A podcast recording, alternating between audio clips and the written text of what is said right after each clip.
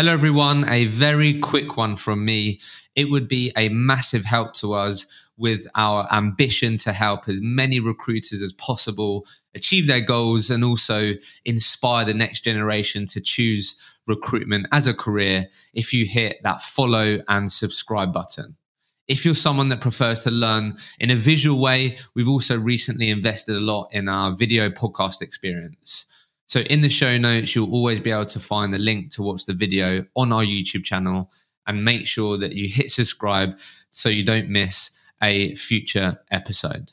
Thank you so much for supporting the show and enjoy this week's episode.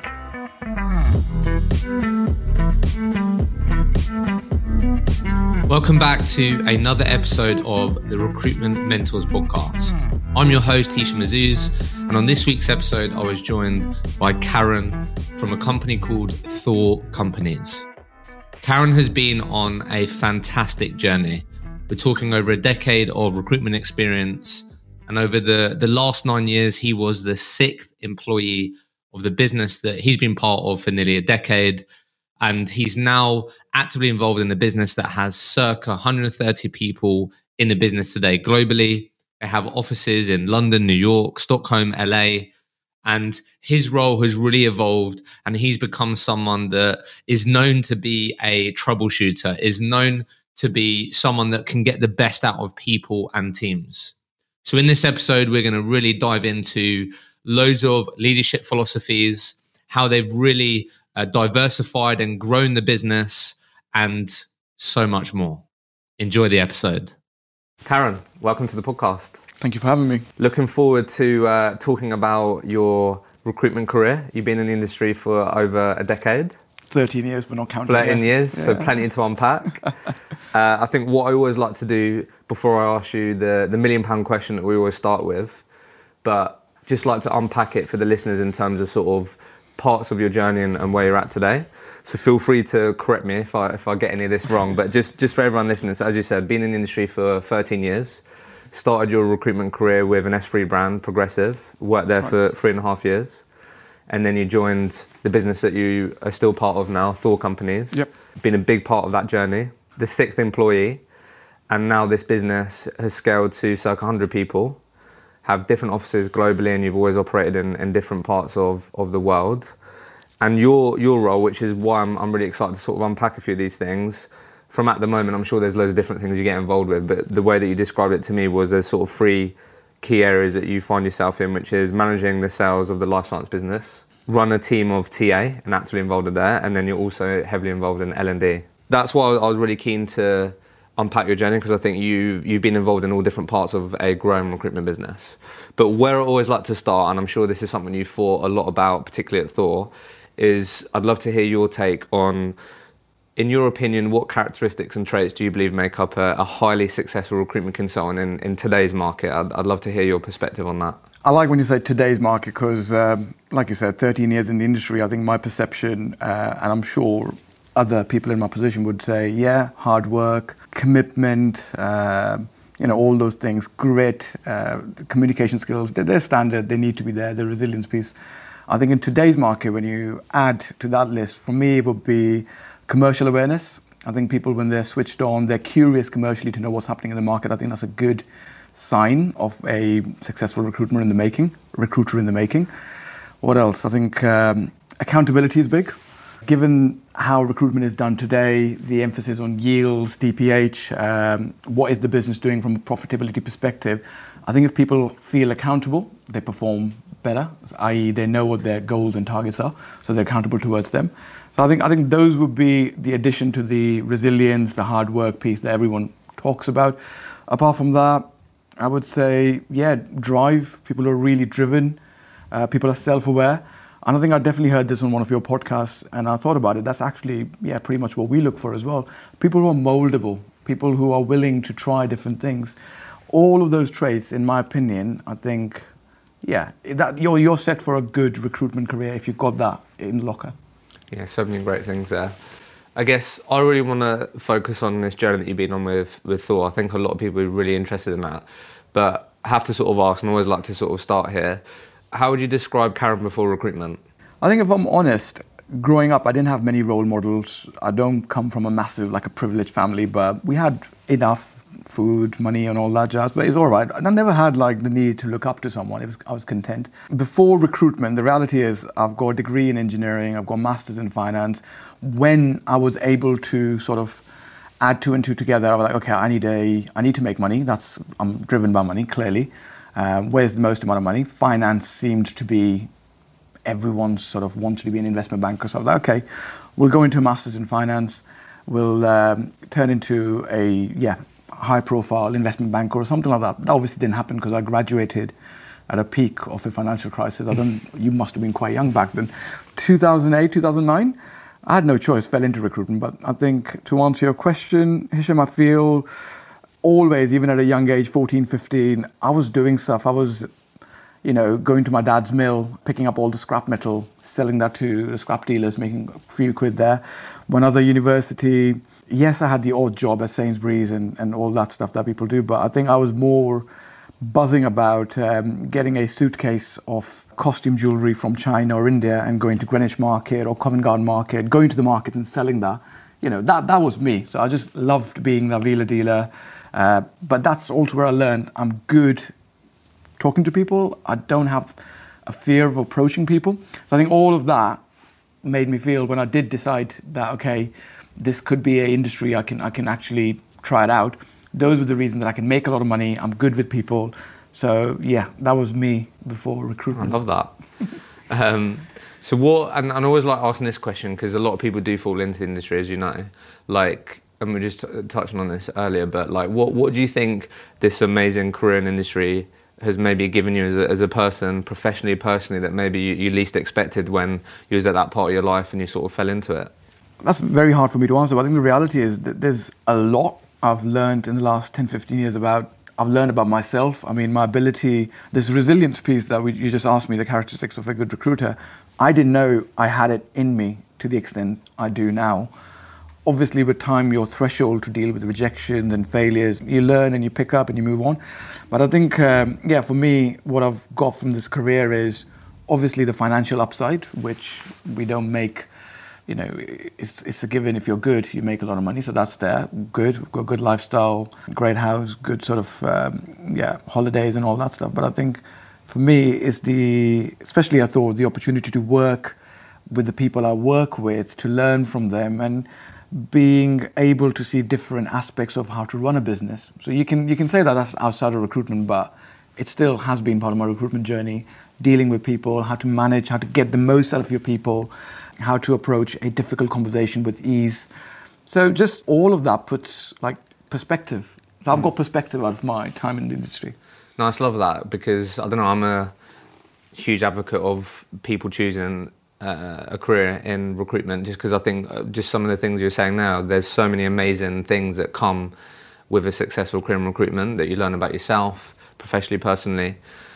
But I guess what I was keen to ask you, and then we'll sort of move on to your journey in the last sort of nine years. What are some of the things as a recruiter do you think you learn within that S3 environment early on that maybe you still live by today out of interest? Mate, like I said, training there was really good. Still, like I look back at the days, those training formats in um, uh, the West End, they were great. But I think for me personally, that was it. I, I learned recruitment there, the basics of recruitment. I've always been someone that I just look around me. What you're doing, okay, that's working for you. I'm going to try that. I'm going to put a spin on that. Or you're doing that. I'm going to copy that. I'm going to apply. So not really, sort of, uh, you know, that they've taught me this. I think yeah, a few things. Lead sheets. I think lead uh, sheets. Lead sheets uh, my manager was like, "Where's your lead sheet?" And, and I think that was pretty good. I'm very good at market mapping. Still, am uh, heavily involved in sort of identifying new markets, new sort of uh, geographies, and so that where where there's money will follow. So yeah, the lead sheet piece was from S3. A day plan, something small, having structure. You're doing client work in the morning you're doing candidate work in the afternoon. That accountability also in terms of your targets. You need to be doing X amount of dial outs or interviews to do deals, those ratios. So seeing a recruitment business from a ratio perspective, I think I learned that at S3.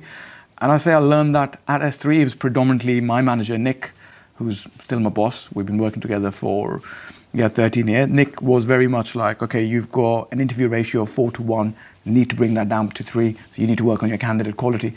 That ability to oversee the entire recruitment process, be analytical about it, that was good. MBRs, you know, monthly business reviews. I think people view them as, okay, this is a tasting session. I'm going to get told off by my manager. I'm just like, this is a great opportunity as a consultant to spend some time with your manager, go through your uh, month in numbers, what's working, what's not working, what's the target. So there's there's loads of good stuff. We've uh, and I'm not saying it's just exclusive to S3 in the industry. Mm. The, the, reason why I ask is because I'm, I'm sure you see this now in Thor, but like in the modern world, there's always something new, golden, shiny, that, oh, I can try it this way and these things. And you typically hear recruiters that have been in the industry for a long time the importance of getting back to basics. So, I was, yeah, I was, just, I was just curious to hear what you sort of picked up that maybe you still live by. I wanted to ask you because you just mentioned him there, Nick. That that's a really long time working for someone who, yeah, yeah still now your boss. How do you think he's inspired you? How do you think he's led in a way that has made you be someone that has been committed to helping him on his journey, he's helped you on your journey. I don't know, what, what are some of the things that you think Nick's done really well that has obviously really resonated you and kept you engaged and motivated for this sure. entire team time to be on, on the journey with him? Sure. So I think uh, to give you some context, me and Nick didn't like each other at the start. Brilliant. No, I think we did a business trip in Oslo and uh, we got off at Heathrow on the way back. We didn't even say bye, we just went. Uh, anyway, that's that's a long time ago. What happened after that trip? I think he realized that I'm good, and I also realized bloody hell, he is really good. So we both saw that there's potential, and I was like, I can learn a lot. I've always been open to the idea if I can learn something from you, I'll, I'll work around you, I'll compromise, and I'll, I'll come in line with whatever you want me to do. So that kind of relationship started there. And then since then, I would say he's always had my back in particular. So when the directors S3 would be giving him a hard time about me, he will fight my corner. And yeah, we all have ups and downs. I think there were I do remember like one or two bad months for me where the deals weren't coming. My problem was I never had a vertical. I never stuck to a vertical. So if I was to give some advice to myself, it probably would be stick to a vertical. It works. That's another one thing we picked up at S3. I would say, you know, having a vertical patch and actually mapping it out is pretty good. So to answer that previous question, so Nick's yeah, he's been he's been a mate. He's been my mentor throughout my career. I think I think his leadership is more about it has the vision, guys. This is what it means for me this is what it could mean for you. But because we worked together so many years, he actually knows what's important for me. It's my family, it's the financial perks, it's the recognition. So whatever he, whatever project he gives me or he's running, we will have that understanding. I know he wants perfection. He probably wants uh, everything to be done in the best way, quickest, by pleasing all the shareholders. I know that. So I'll just start thinking and acting like that he's been very uh, instrumental over the last couple of years in particular, especially in the pandemic. So he had a plan. He communicates his plan, his plan really well. And we can see that it, it will work. We just need to give it our best. So I don't know if that answers your question, but that is just like that trust has been there from a long time. And now it's the case of, okay, even if we disagree on something, we'll end up agreeing eventually, compromise here and there. And, and that just works. No, I think there's some great learnings in there for any aspiring leaders or current leaders. He's obviously really understands what your drivers are. I think the best leaders understand what those are, or at least work really hard to know what drivers different people have. And yeah, the, I think it sounds easy to be able to clearly articulate your vision and, and, what you want for things, but that's actually really difficult, especially when you're trying to get other people on that journey, right? Very so difficult. I think that's a, a really good skill. So I guess help me out here then and help us out the people listening like in terms of Thor as a business early on obviously been there for nine years obviously what you shared with me and you can feel free to add any context but obviously early years i think you shared with me that fair to say it was a bit treated a bit more like a lifestyle business yeah. and you did a lot in the oil and gas yeah so we are um, predominantly an oil recruitment company oil uh, recruitment company business, yeah. and then obviously one of the, the the big i'm sure there's been quite a few milestones and pivotal moments but one of the pivotal moments that then actually ended up being the catalyst for the growth of the business was 2016 correct. All crisis. Yes. so just describe to us so like going into that the business was did you say it was like what seven or eight like four to I, I think we were nine people. We were doing really well even as a lifestyle business. I think nick chris lee like all the guys we were pulling together having a lot of fun making yeah. a lot of money. And we were like guys we're ready. All right come on let's let's take some risk. We were in a office in clapham Chris was always like, no, no, we need to be in the city. He loves the city anyway, but we committed to a big fat lease. Uh, moved in. I think we moved in the month of, yeah, probably October, November time. And then six months later, boom, the oil price drops from 120, I think it's hovering around 30, 40. And I was like, no, no, everything's going to be all right, guys. Everything was all going to be all right. But the reality was, it was, it still isn't all right in that industry. All we knew was oil. All our contacts, all our dealings were heavily exposed to that one industry. Lesson learned: diversification is good. But yeah, that was the catalyst. We were like, okay, guys, we are obviously very good. Either we can pack up, you know, go back to S3 because we were pretty, we were good billers, very employable in my opinion. We could either do that or come on, there's a challenge here. What are we prepared to do? Let's go one more time. And that paid off. We diversified into other geographies. We were very good headhunters because we never had databases. I think that's one thing very unique about us. We are really good headhunters. We're very good market mappers. We know exactly who to call for what job. A, we don't work generalist jobs, they're very specialist jobs. So we work in markets where to do a placement, there's only, let's say, circa 300 people in a country that do that job. So you know pretty much everyone. So like, we've got something here. Can we replicate that in Sweden, in Denmark, which worked? Can we try other industries? We only did oil. Can we do tech? Chris had a huge background in tech anyway. He was uh, S3 recruiting in um, the SAP market in the UK. So from that, we ventured out. From nine people, we went back to six. So we had to let go a few people. And then, yeah, 2017, I would say the life science business really kicked off and everything just kind of followed. It was 15, 16 people all together 2017. And then, yeah, like you said, we're 132 today across uh, three key markets, across four yeah, office locations. So just to make sure everyone understood that, so the three key markets now are tech, life science, engineering, and, and engineering. Yeah. Okay, so just quickly on, just want to take you back to that moment when the, the barrel of oil. Sorry to, obviously it's quite painful. It's all right. you learn from it. But like this is what people want to, I guess, hear and, and learn from. This podcast is proudly partnered with the award-winning Sourcebreaker. Now, I think it's safe to say that right now the market is crazy. Continue to hear people saying, "Never seen the market like it." And I continue to speak to recruiters who are inundated with jobs, which is why I'm not surprised that the number one word that I'm always hearing at the moment is automation. And if you're looking at how you can enable your teams to spend more time on what they're brilliant at, building relationships, speaking to people, then you need to look at Sourcebreaker.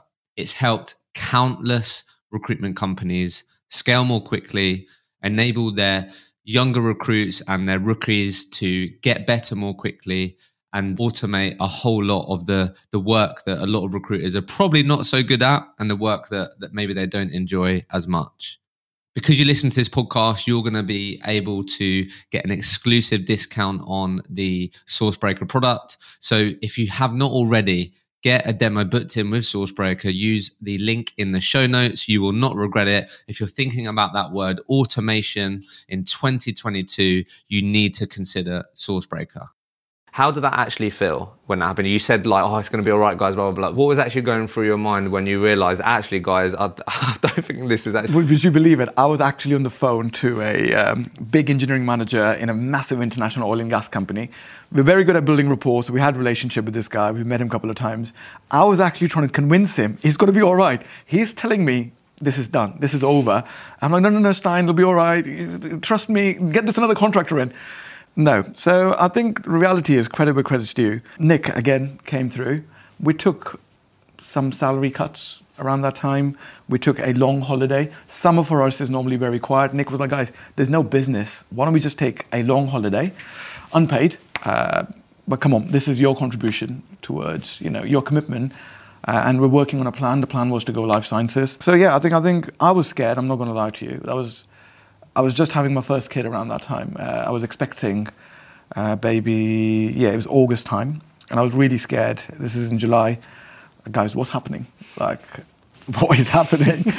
and to be fair, I actually didn't know this about me that um, I can actually recruit in other markets. I thought I'm an oil and gas recruiter. Stavanger is my bread and butter. Trondheim, Bergen are locations I'm good at. But Norway, that's all I know. But the reality is, I think when you're in those situations, you learn to adapt. And, and and thank God I went through that. I feel like Nick and Chris, particularly at that time, they were really good catalysts for guys adapt, adapt new skills, adapt new markets, go try it out. We don't have two months to try new markets. You're good enough to make a call in two weeks. So we were trying markets, new markets ourselves. I did life sciences. Uh, I did tech. I did everything. I did Nigeria. I did uh, America. I did Belgium. All sorts. But again, that trust, uh, that that sort of uh, encouragement from your you know owners in a way goes a long way, and it does push you out of your comfort zone, and you achieve great things. I love that. So curious. I, I think this is the sort of right moment to ask with the couple of things that um, you mentioned there. Like you said, obviously now you're in three core markets. Said you've always been excellent at market mapping. Like I think people would be really curious to sort of hear your perspective and take on like now there's probably a bit more of a science to it. Like back then, you said, like, let's just adapt, let's try different things.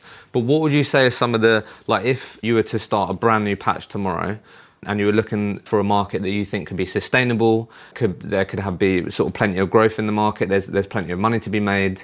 Uh, it's within niche, as you said, within the vertical. What are some of the sort of yeah key indicators or things that Karan looks for when we're looking at a market to go, you know what, I think this is well worth putting resource and time into. What are some of the key indicators that you now look for in terms of a, a market that you think is well worth going into, focusing on, and potentially building a business around? I think I think to just base it on a uh, online search or a digital search might be not the right one, but personally for me, when I've done it, I've seen what I can leverage that we have today. For example, engineering was a very good add-on to what we knew on the oil side because there, there, there were some overlaps in terms of the skill set. A health and safety engineer in oil and gas could also do health and safety stuff on a uh, yeah on a project for engineering industry. So I would see for leverages what what you've got already. What are the add-ons to that market? But if I'm honest with you, and again, I, I did pick this up from S3. Um, I don't know if I'm giving too much away here. Um, knowing what your competition does, I got that from a very, very small interaction with Russell Clements, who was the CEO back then, and it was just a informal conversation. And his feedback to us was, as managers, like you should always know what your competition is doing because we should follow them and then beat them. Again, that's quite old school, um, yeah, quite from the past. But the reality is, I'm looking at how many people, let's say we pick up a skill set based on these conversations, what the competition is doing, your own commercial awareness kicks in. For example, now with the energy bills, what they're doing, it's, it's a no brainer that we need to, there's going to be a huge investment towards unconventional sources. Okay, so what we're saying there is a huge demand. Okay, great. So you follow you follow your nose there. Then for me, from a recruitment perspective, I'm looking at how many jobs are being advertised in there. What's the average salaries there? How many people are, let's say, in a city doing that job as per LinkedIn? Okay, so those are the kind of things I'll be looking at, and that will allow me to yeah, conclude my due diligence and say, okay, that's the market I want to go into, or I don't want to go into that because the average fees are low, volume's not there, whatever. Yeah, no, some great insight there. So, curious to ask you then, I've had a number of people that I've sat down with who have said how competitive and challenging the UK market is. Uh, even if they're in a niche and, and, these types of things. Even I had someone recently say like they would yeah never do the UK market again and only do mainland Europe and these things. Just curious to get your thoughts on like what do you think are some of the the key principles to recruiting successfully in places like Norway, Scandinavia, internationally, because I think a lot of people, if I'm honest, that I'm speaking to, obviously have their business in the UK, but actually are just doing a bit like you guys only recruit in uh, places outside of the UK. I don't know if you have anything to share there on maybe things you've had to learn the hard way, but what, what are some of the, the sort of principles you think to, to being successful in international markets, you think? I think you've got to have a long term vision. So you can't go into these markets, definitely not in mainland Europe, definitely not with Scandinavia. I think I can you know, name 10, 15 businesses top of my head that because uh, I think they go in with the UK mindset of looking at it as a transactional piece of business.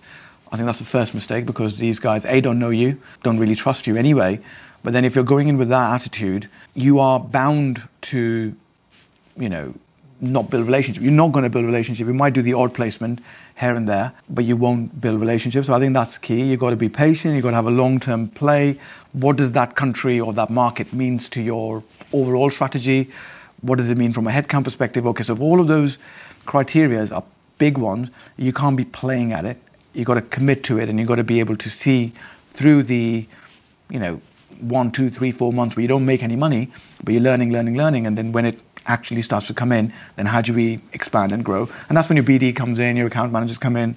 But I think a lot of businesses, in my opinion, quite humble in my opinion, but I feel, yeah, they, they're all about the quick wins now. Mm. Just thought of this when you were talking about that. How long would you give a new market a chance, do you think, Karan, in terms of like, you've seen the things that you've seen, you've really given it a real effort for X period of time, but then um, I don't know if there's a period where you then have to make a decision, gone, I don't know, three, six months ago, you know what, we've really given it a crack. Maybe it wasn't quite what we expected. Is there, I don't know, I don't know if you've thought I have that. experienced that as well. Like at Thor, there's, there's been one or two markets where we, we're making money, but it's painful. And it's good money, but it's painful. It's not as consistent that we would like. So I, I would say, uh, depending on experience level, if I've got my best person in a project that I feel I've done the due diligence, go in, money to be made. I think if it's my best person, I'll probably say two months, three months max is enough.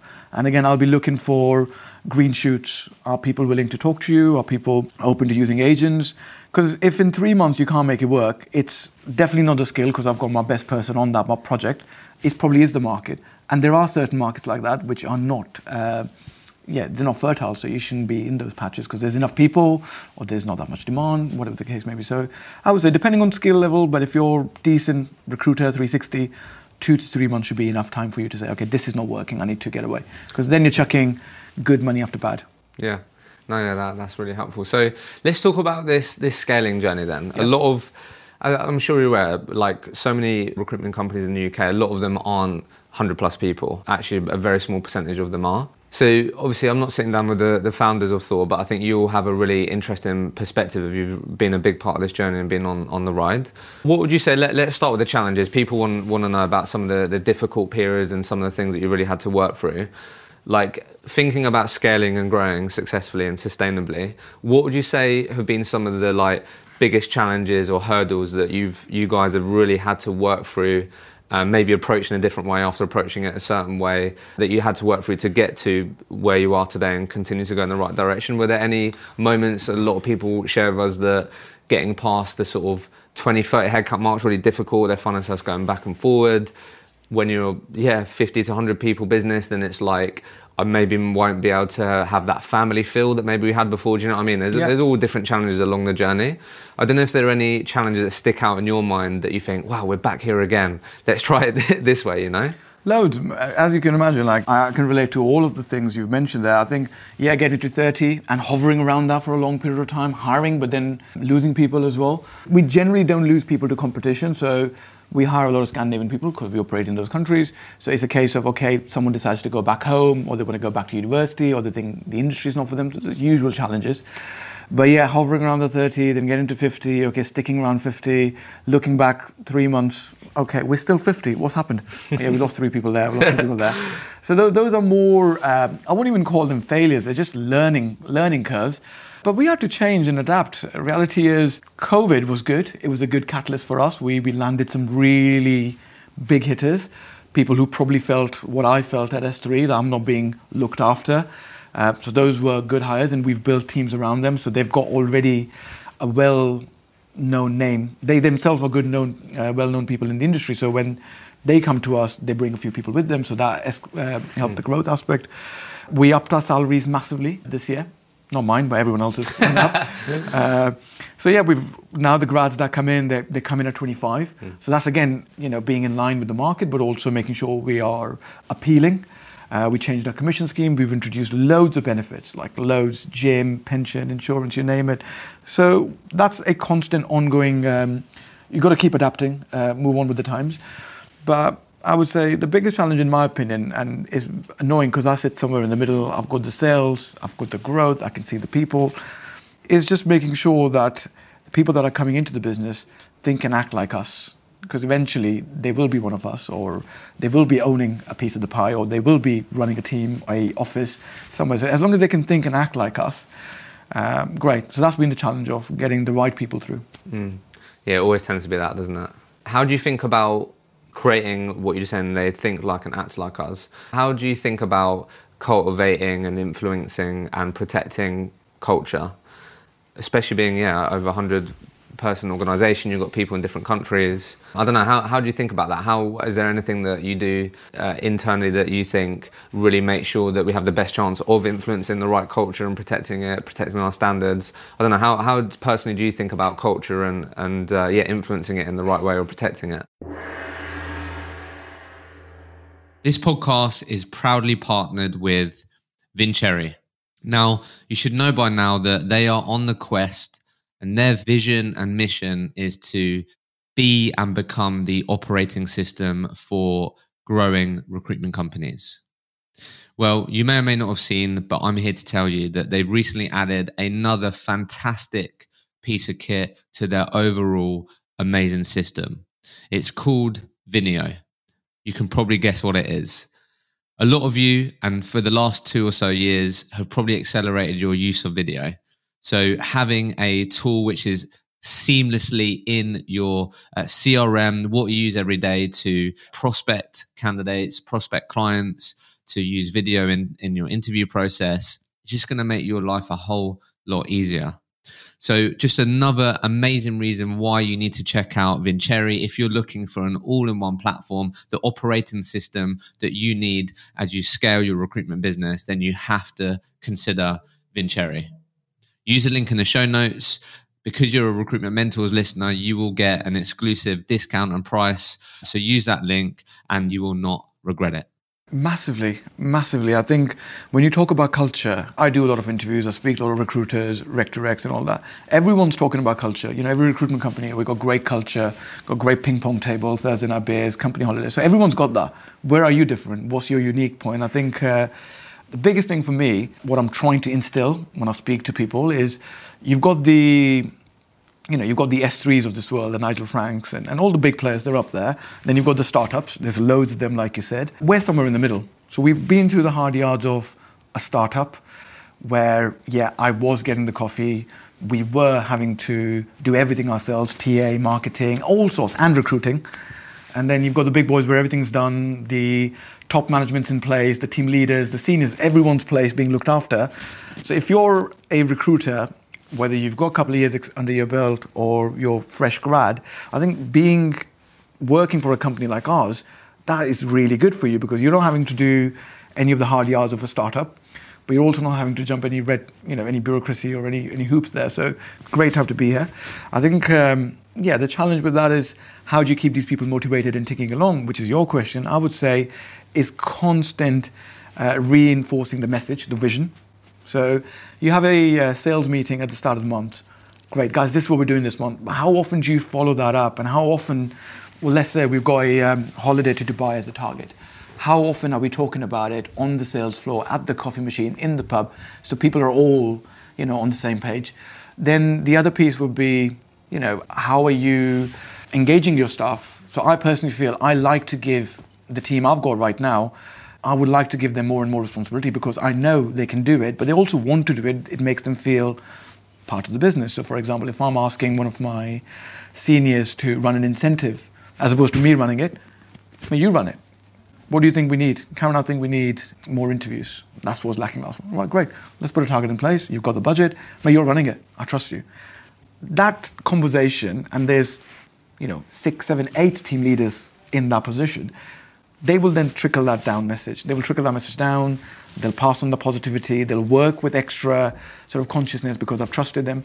And I think that's what's working for us right now. Mm. That all sounds really interesting. I guess at this point, as we sort of come to the, the, the, end here, there's a couple of things that I just wanted to get your thoughts on. One of the things that you shared with me that you feel like is one of the things you're good at, and I feel like you're just talking about it there, is leadership and sort of empowering people. And I think that is a really big part of successfully growing your recruitment business. Big, yeah. And I think that can be uh, really challenging for people to get right. I think ideally, a lot of recruitment owners that I speak to or recruitment leaders, they'd love to have homegrown talent that get to leaders and these types of things. But it can be really difficult to cultivate that and create that. So the first thing that I just, I'm always curious to hear people's thoughts on like, do you have any leadership philosophies that you really live by that you think enable you to yeah get the most out of your team empower people. Any sort of perspective on like what you think good leadership looks like and the things that you live by and, and really try and cultivate and, and help people with when it comes to leadership and anything there to share? Loads. Like i said I, I just learn. I'm not naturally sort of a leader leader but if i see you're doing something good and i know i can benefit from it i'll go and adapt and, and i'll apply that. But i think the, the basic ones, especially from a recruitment perspective, is lead by example. You know, so I wouldn't be saying anything to my guys, something that I wouldn't do. or they can't do. So I'll, I'll have that in mind. So leading leading with an example. Also, you know, what I'm thinking, what I'm wanting from the team, like communicating that enough and, and make it visible so that we're all bought into the same vision. Having the yeah, the vision that you have in mind, sharing that with your guys, that really helps leadership. If I've got a target in my head that I need to make a million pound profit this year, let's say, and I'm not communicating that to my top leaders, when I'm driving them, because they don't know, they're not bought into it. Mm. So I'm just constantly telling them, like, Aaron, this month, this is the plan, mate. This is what we're doing. This is what it means for you. This is what it means for me. This is, yeah, we're going for it. How do we get the troops behind it? So I think those two things, leading by an example, having the vision, and I think you had Andrew on your show, Stilito, so pick this up from him. The framework, the management framework, like, okay, how do we, there's a problem, how do we solve it? What options do we've got? So keeping, keeping it relevant, keeping it fresh and revisiting it, that's for me a leadership style that, that works, at least in my career has worked for me. I'm sure I can do lots more. But yeah, that, that seems to work. And uh, the reality of the situation is when you're working with like minded people, when you're working with uh, the kind of people that you've either trained yourself or you've, you've got them into the business yourself, that does work because they're more or less thinking like you as well. Yeah, you've uh, what what I've found really interesting in this conversation is how often you've used the word vision. When I'm thinking of small growing recruitment businesses, I think that's sometimes what can actually lack. Like they're just thinking about what's directly in front of them, and it's hard not to think about those things. But I think when I was in a business recruitment business of eight, ten people, that's what I think actually really lacked is like where are we all going together? Why are we all in this together? And like how I can play a part of that. Do you get what I mean? And I think sometimes people think, oh, I'm going to make sure we have a really crystal clear vision of where we want to get to when we're a bit bigger, when we have more people. Do, do, you know what I mean? And that's clearly, like you've talked about in the leadership, the growth of the business. And I think when you have really thought about where you're taking your business or your team, you can then get people on that journey. Yeah. But if you're just driving the activities and there's, do, do you know yeah, I mean? exactly. Yeah. So even when I'm running the, you know, a meeting with my TA guys, as opposed to saying, yeah, we need to hire these many people, I'm more interested in telling them why we're hiring them what does it mean for you? What does it mean for the business? And I think that resonates more as opposed to just saying, guys, 15 hires needed this quarter, off you go. So it's like it's like they're part of the journey. Mm. And credible credit due, I think that comes a lot from Nick and Chris. Like that's how they operate. That's how we were when we were a team of six, you know, nine years ago. We're now 130. We're still working the same way. So it works. I wouldn't change that. Mm. So as we come to the end here, then I think I don't know how you feel about things, but depending on how much you buy into negativity online and these things, as you said, I think one of the key learnings that you shared with us in 2016 was the importance of diversification. Clearly have that now, three different markets, different locations. But as, as a business, what do you guys have top of mind going into the next 6, 12, 18 months? I think a lot of finance people bringing it back to there would probably say we're definitely going to go into a downturn for how long we don't know, there's definitely going to be challenges. Yeah, a lot of recruitment leaders I'm speaking to are saying, look, we're still in a good position, but again, want to make sure they're they're trying to make smart decisions. What are you having top of mind going into the end of this year, next year, sure. where your guys and girls might be in a different type of market and, and be facing challenges where they are going to have to use those resilience muscles? Okay, very good question. I think if I was to answer that to the best of my abilities, I would say we've had a really good 18 months so far. That includes, you know, the pandemic, and we've grown in revenue, we've grown in headcount, good. Like I said, we've got three brands. Currently, I would say we're good. Can we do better? Yes. What happens now and then is, okay, one brand will do really good, one might do average, and the third one might, yeah, up and down or whatever. So there's a lot of dovetailing one month the US will have a PB month and Europe will have a slow month, vice versa. So I think for me, the next 18 months, along with the other stakeholders, the managers, the team leaders, and everyone's part of this, it's not me or, or Nick or Chris or the other man, it's all of us together. We want to get that from good to great, i.e., all brands are consistently delivering. Once we nail that, okay, then, then we're one step close to this high performing culture that we are trying to achieve. Hopefully, we achieve that in the next 15 to 18 months. We've got some real, real strong uh, projects internally, like good projects internally that will help us to achieve that. So that'd be my next 18 months to get from good to great. I know it might sound cheesy, but we've got a good business. Can we get more? Yes. I think we can scale up a bit more. We can sharpen up a little bit more in terms of how to maximize the existing uh, markets we work in? How can we maximize the opportunities in those markets? Because I feel like, at times, I feel like we're scratching the surface. There's so much more we can achieve. So that'd be, for me, 18 months. And I feel, okay, if we can nail that, then the following 18 months, again, we would just want to carry on growing in revenue and headcount. We have got a target in place, what we want to be by the summer of next year and the summer after and so on. So those will be just milestones that are just in the background. You do a business plan every year, rejig it the year after, see where you were short. So I think best way to summarize or answer your question would be we're good today, want to be great. That's the 18 month plan for us. So look, let, us end it on this then. There'll be a lot of people listening that haven't had that have only experienced good times loads of jobs, candidates that are challenged, but they're doing deals, they're having PBs. You've been through a number of different markets and challenges. But what would your advice be for people listening to this, recruiters that, yeah, maybe over the next 12 months they are going to f- experience more knockbacks and rejections and challenges that maybe they've ever experienced before? I don't know, yeah, if there's anything that you uh, would leave people with that could maybe uh, help them be best prepared for potentially experiencing more challenges than they've ever experienced. I think uh, your ability to self reflect. So, like if you're doing the same, you're canvassing the same people day in, day out, and not getting the results. Okay, so first of all, question who you're canvassing, why you're canvassing, what you're canvassing, why you're pitching them. And then if you can learn from your mistakes and just go into next day with the mentality that I want to improve, that'll be the first, more or less like an attitude, self aware mindset. Okay, am I doing the right thing? Am I doing the right activity at the right time? If not, can I do that? But I would also say, like, if you could have a think about a complementary market, start preparing in advance.